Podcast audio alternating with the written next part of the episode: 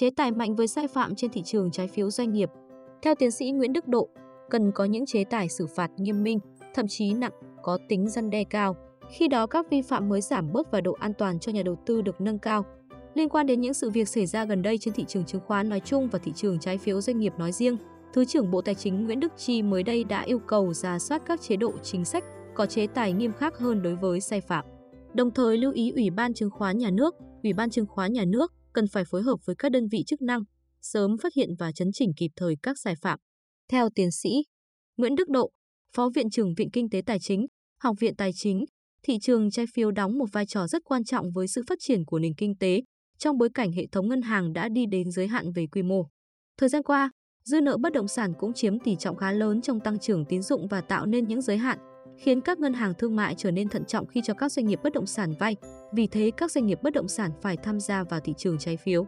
Về khung pháp lý, điều mà chúng ta hay gọi là luật chơi thì thể hiện vai trò của nhà nước rất lớn. Một khung pháp lý tốt có nhiều khía cạnh để đánh giá nhưng có 3 khía cạnh quan trọng đó là công bằng, hiệu lực thực thi và hiệu quả đối với sự phát triển của thị trường.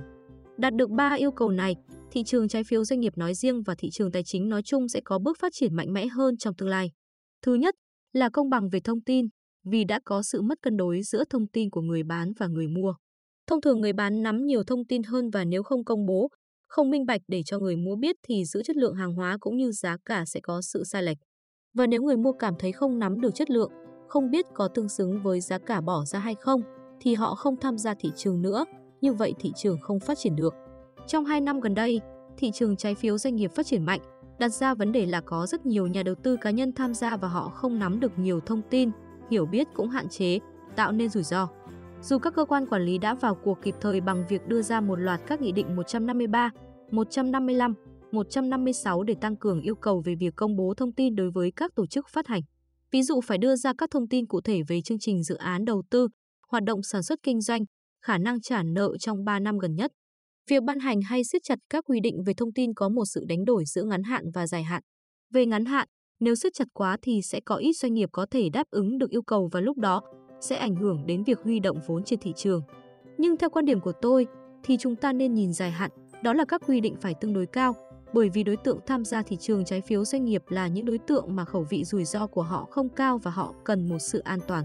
Vì thế, Chúng ta cần phải đảm bảo sự an toàn đó để đảm bảo quản lý rủi ro mới hấp dẫn người tham gia lâu dài. Cho nên tôi vẫn thiên về việc các quy định công bố thông tin nên ở mức cao, không nên hời hợt, tiến sĩ Nguyễn Đức Độ nói. Thứ hai, về tính hiệu lực pháp lý thì nhà nước đảm bảo hiệu lực bằng cách thanh tra, giám sát, kiểm tra và xử lý vi phạm. Nhưng quá trình thanh tra giám sát tốn rất nhiều chi phí và thị trường càng phát triển thì việc để lọt các vi phạm cũng rất dễ xảy ra. Nhưng để bù lại, chúng ta phải cần có những chế tài xử phạt nghiêm minh, thậm chí nặng, có tính răn đe cao, khi đó các vi phạm mới giảm bớt và độ an toàn cho nhà đầu tư được nâng cao. Nếu nhìn vào Nghị định 156 Chính phủ ban hành cuối năm 2020, tôi thấy rằng phần lớn các chế tài xử phạt có mức tối đa bằng tiền, trong đó sẽ có sự du di khi xử phạt vi phạm làm cho tính nghiêm minh của pháp luật không được đề cao. Theo tôi nghĩ, chúng ta nên chỉnh sửa bổ sung để làm sao phần lớn các quy định mức xử phạt theo mức độ gây thiệt hại, cũng như mức độ trục lợi thì mới có tính dân đe cao, vị chuyên gia đề xuất. Thứ ba, đó là đạt được hiệu quả thị trường, hiệu quả của quy định pháp lý. Theo đó, các quy định pháp lý một mặt phải bao quát được tất cả các giao dịch, tất cả các hoạt động của các chủ thể đều phải được điều tiết, nhưng mặt khác cũng phải thông thoáng để cho thị trường phát triển.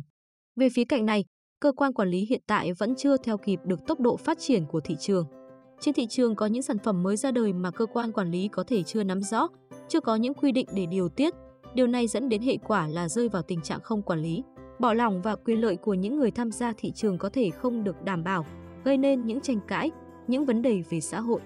Theo tôi nghĩ, chính phủ và các cơ quan quản lý nhà nước cần phải khắc phục.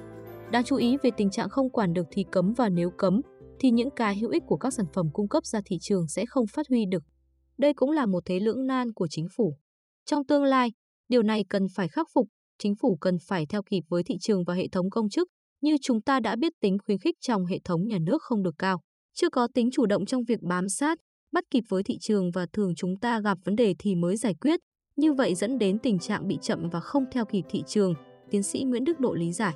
Từ sự việc hủy 9 đợt phát hành trái phiếu của nhóm các công ty thuộc tập đoàn Tân Hoàng Minh, cũng như khởi tố ông Đỗ Anh Dũng, chủ tịch hội đồng thành viên tập đoàn và những người liên quan đại diện lãnh đạo Ủy ban Chứng khoán Nhà nước thông tin thêm, các doanh nghiệp phát hành, công ty đại chúng và chưa đại chúng, các tổ chức trung gian, tổ chức tư vấn hồ sơ chào bán, tổ chức đăng ký, lưu ký trái phiếu, đại lý phát hành có hành vi vi phạm trong hoạt động chào bán trái phiếu riêng lẻ sẽ bị xử lý nghiêm theo quy định tại các nghị định xử phạt vi phạm hành chính trong lĩnh vực chứng khoán và thị trường chứng khoán. Hiện nay là Nghị định số 156 năm 2020 và Nghị định số 128 năm 2021 sửa đổi, bổ sung một số điều của Nghị định 156 năm 2020. Bên cạnh đó, với hành vi công bố thông tin sai lệch, sai sự thật hoặc che giấu sự thật trong hoạt động chào bán trái phiếu riêng lẻ, tổ chức, cá nhân vi phạm còn có thể bị truy cứu trách nhiệm hình sự nếu gây thiệt hại cho nhà đầu tư từ 1 tỷ đồng trở lên hoặc thu lợi bất chính từ 500 triệu đồng trở lên.